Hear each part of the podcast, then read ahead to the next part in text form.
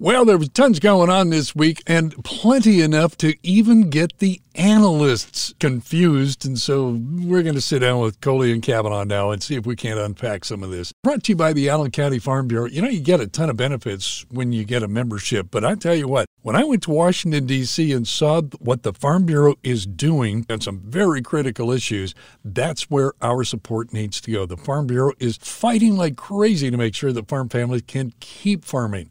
So please support your local Farm Bureau with a membership. Go online too. It pays to be a member.org. John, I, I would like to start with you because there was this confusion with analysts this week, you know, looking at the market and thinking, well, now that would be bullish, but uh, you know, why, why wasn't it talking particularly about the wheat dropping limit down and then double digit losses the two days following that?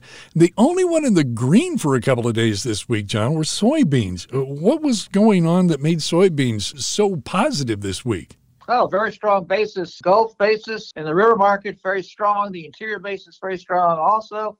And why is that? Because of very strong demand. We've seen a lot of export interest in soybeans, as you know. Crush margins continue to be good. And we've been talking about how tight soybeans are all year, despite the government forecast. The private analysts suggest that the government is still overestimating stocks, year end stocks of soybeans. They continue to look at numbers around, what, 225, 250. It looks like the numbers actually could be closer to 150 to 175 for the carryover, which is a very tight carryover on soybeans. If that carryover is going to be that tight? Well, of course, we're into the spring.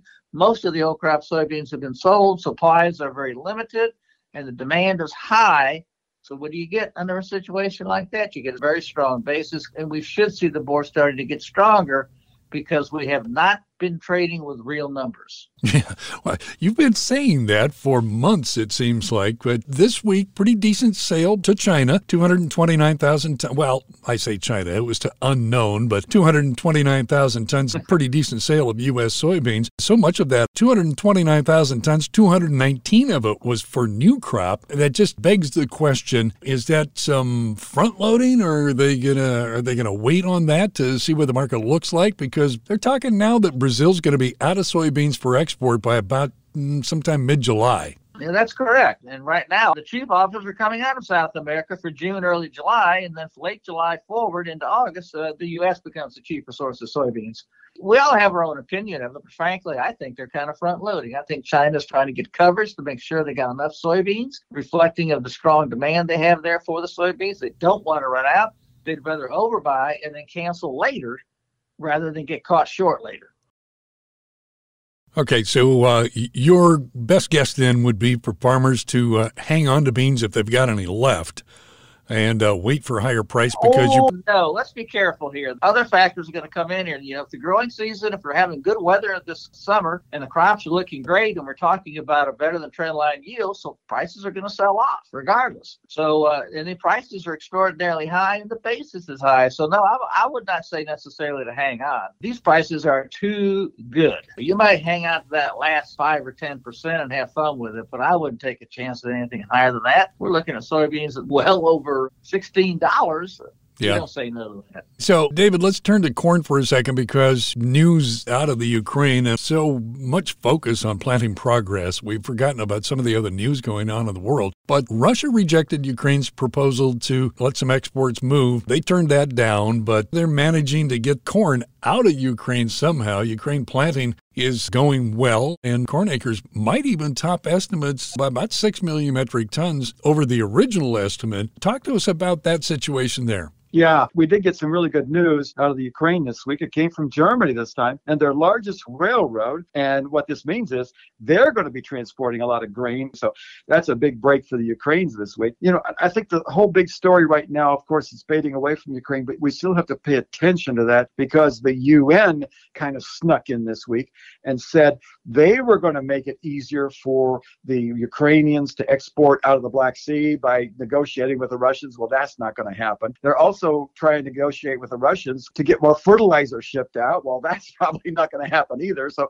there's been a lot of uh, cross currents in the markets this week. It's been very, very obvious when you look at the charts, the way the market's acted, especially looking at the corn market actually being pulled down by the wheat market, too. Yeah, speaking of the wheat market, boy, a lot of confusion over India's wheat exports. You know, lowered by uh, about 4.4 million metric tons from what we're hearing. You look at that and you say, that should be bullish for wheat. But why isn't that bullish? Well, there were two extra statements that weren't read beginning because when you looked at this thing, you saw just that they were going to cancel exports. Well, not so. They're going to cancel all the wheat that's not in the deliverable position. If it's in the customs right now in the warehouses, they will deliver that. And they're also saying they're going to deliver all the wheat the Egyptians had bought. So, yeah, they didn't ban all their export sales like they said they were doing. They're still leaving the door open a bit. And there's always hope, you know, to get India to deliver some more. Their big situation is right now they did lose a lot of their wheat crop in March because of the hot and dry conditions. They've lost a lot of rice crop. So, yeah, they need money to go out there and buy other commodities to feed their people, specifically rice. And you're also looking at uh, their corn production and their other wheat production there too. It's a big situation in India right now, and I think it bears watching very, very closely. Let's talk weather because that's uh, been such a big issue around here. And you know, before we get off of the global situation in the market, let's talk about David the drought in China that apparently has worsened. Yes. And this I've been watching very, very closely because this is affecting their rice crop and it's also affecting uh, some of their wheat crop over there too. The problem is all these shutdowns because of COVID have really caused problems trying to figure out what's going on in China because they've become very, very quiet.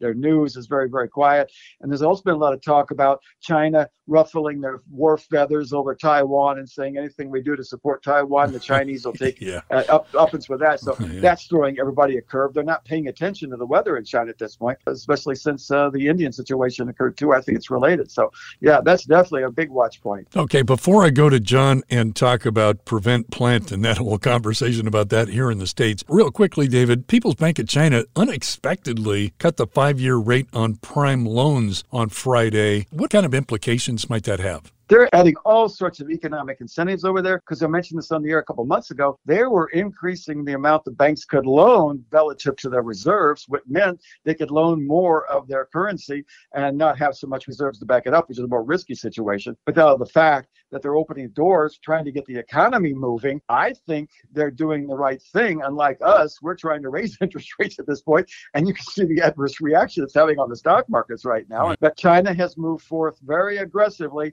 to try trying to improve their economy. But remember, they're already down on their face with their economy. We're heading down. So I guess you have to use different uh, schemes to try and prop it up. All right, John. Uh, Chicken Little has been running around the Little Red Barn now for a couple of weeks. You know, says sky is falling and uh, weather across the grain belt, kind of like the best of times, the worst of times. You know, some planting delayed because fields are still way too wet. Minnesota, particularly there. Others that were dry got some much needed rain. So, you know, to David's point about taking his trip and seeing so many fields that were looking good. I, it's really kind of funny because I saw this great comment this week weather trumps any crop forecast, and any history is just a compass, not a GPS tracking system. And I thought, I'll bet you John Kavanaugh penned that phrase.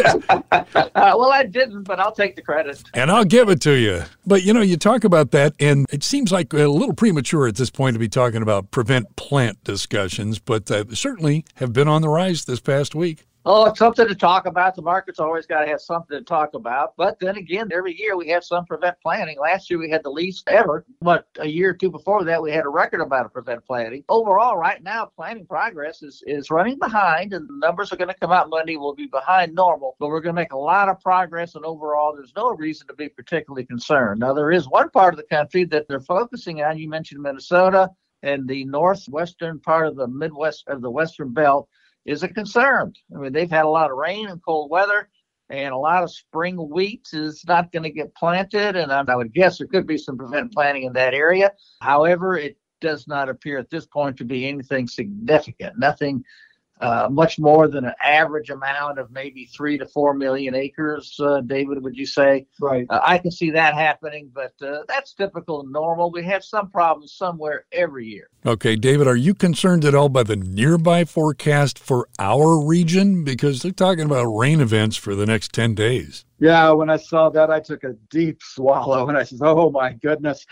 this is not going to be an easy one to take."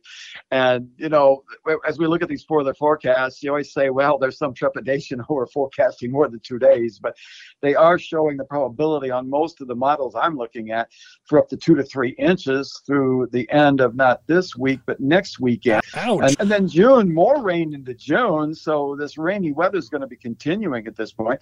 But like someone said today, says, "Boy, I'm glad for what I did get planted. Soil temps are up. The rain is helping out what he did planted, and so yes, I think that's the thing we have to look at right now. But I'll tell you, this weather forecast has me very, very concerned. Yes, well, it has me concerned too. If that materializes, uh, yeah, that can cause a little bit of anxiety. But uh, and it could end up with more soybean acres too. Fewer corn acres and more soybean acres, and that's the situation in the northwestern part of the belt where there is concern about losing some corn acres because of the wetness there. Uh, and I say that's a distinct possibility. I, I've been saying all along more corn acres, 91 to 91 and a half. But now I'm beginning to think maybe not, maybe not so much. Maybe it's going to be close to the government estimate of 89 and a half, maybe 90. Okay. And John, you're pretty confident that we're going to have a good planting progress report next week, of what I'm hearing you say? Yes. Okay. I think it's still going to be behind five year average, which I guess is normal. But we'll find out Monday. Well, in terms of those five year averages, don't forget the crop forecast and history just a compass, not a GPS tracking system. So, and John Kavanaugh said that. David, this week export sales, the export sales were you know, kind of flattish, uh, but soybeans, uh, you know, at least exceeded the trade expectation, which was a good thing. And I was looking at the livestock, David, and beef and pork sales both not bad. Yeah, I was really glad for that. And, you know, I like China buying our beef, and they are again, they continue to. 2.9 thousand tons, Korea 7.4, and Japan 7.9. They've been really good buyers of our beef. And in the pork market, we're seeing Mexico again, a big buyer of pork, 8.4 thousand tons, Korea's 4.3, and even seeing other countries adding to the list. But I have to make comment here about my misdirection. I was looking for cattle numbers to drop in April. I was premature. Cattle numbers stayed up. The weights stayed up. I was wrong on both cases. The thing I'm seeing right now, though, is very heartening. We did see the weights drop last week significantly significantly, and the cattle numbers are dropping as we noticed, you know, from last fall because the pastures were dry and they couldn't put them out for the uh, Wheaties, they call them, the younger calves. But the big situation for me is the beef market's finally turning up, and they're looking for lower placements in the cattle on feed report that comes out on Friday. So let's look and see how this all turns. But uh, I was wrong, but I'm encouraged what I've seen this last few weeks. And now the man who always has more to say, so we just have to back up and let him go. John Kavanaugh, what did we miss today?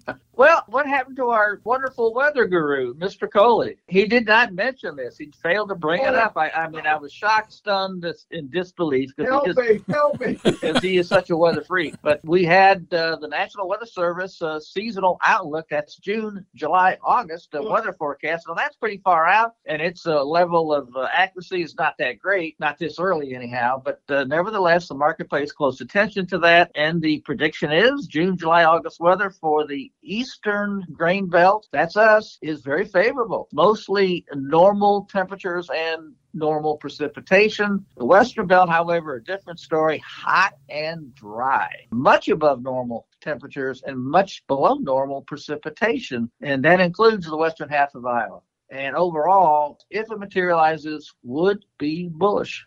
Coley and Kavanaugh brought to you by the Allen County Farm Bureau. Like I said earlier, you know, you go to Washington, D.C. and talk to the members of the Farm Bureau, and you realize we need to support their efforts. Incredible. You know, there's so many issues going on right now, and they're fighting the battles for us in D.C. with Congress. Issues like taxes, waters of the U.S., broadband, and a new farm bill coming up. And boy, there's a lot in that farm bill that really needs the input of the Farm Bureau, who tells the story of farm families right at the grass grassroots level. So make sure your family can keep farming and keep farming in the family. Support your local Farm Bureau by simply becoming a member. All you got to do is go online to itpaystobeamember.org.